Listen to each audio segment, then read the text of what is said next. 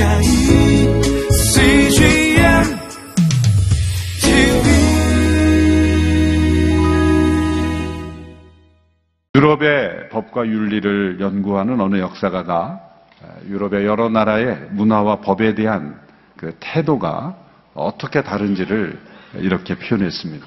그래서 실제 모든 사람들이 또 모든 법이 그렇다는 것이 아니라 전반적인 성향을 풍자한 것이죠. 이 독일에서는 허용되는 것을 제외한 모든 것이 다 금지되어 있다. 그만큼 엄격하게 법을 지킨다는 의미가 되겠죠. 프랑스에서는 금지되어 있는 것을 제외한 모든 것이 허용되어 있다. 라고 합니다. 러시아에서는 허용되는 것을 포함한 모든 것이 금지되어 있다. 잘 해석하시기 바랍니다.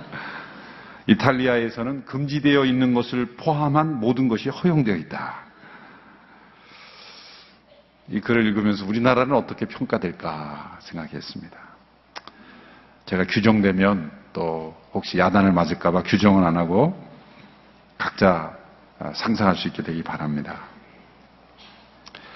저는 우리나라가 이 포스트 모던 사회의 특징인 상황 윤리의 흐름을 급속하게 따라가고 있다고 생각합니다. 이 상황 윤리, 이 시대에 유행하는 상황 윤리는 다른 사람들에게 해만 끼치지 않는다면 무엇을 하든지 상관없다.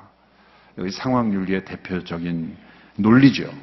아마도 우리나라 많은 사람들의 마음속에도 다른 사람에게 해만 되지 않는다면 무엇을 하든지 상관없다. 라는 그 상황윤리 인식이 이 시대와 특별히 우리나라에도 많이 퍼져 있다고 생각합니다. 그러나 그리스도인들이 따라야 할 유의는 윤리는 한 시대의 상황윤리가 아니라 하나님의 윤리입니다. 우리를 창조하시고 구속하신 하나님의 성품을 단말, 닮아가는 윤리입니다. 성령의 열매고 또 십계명을 통해 나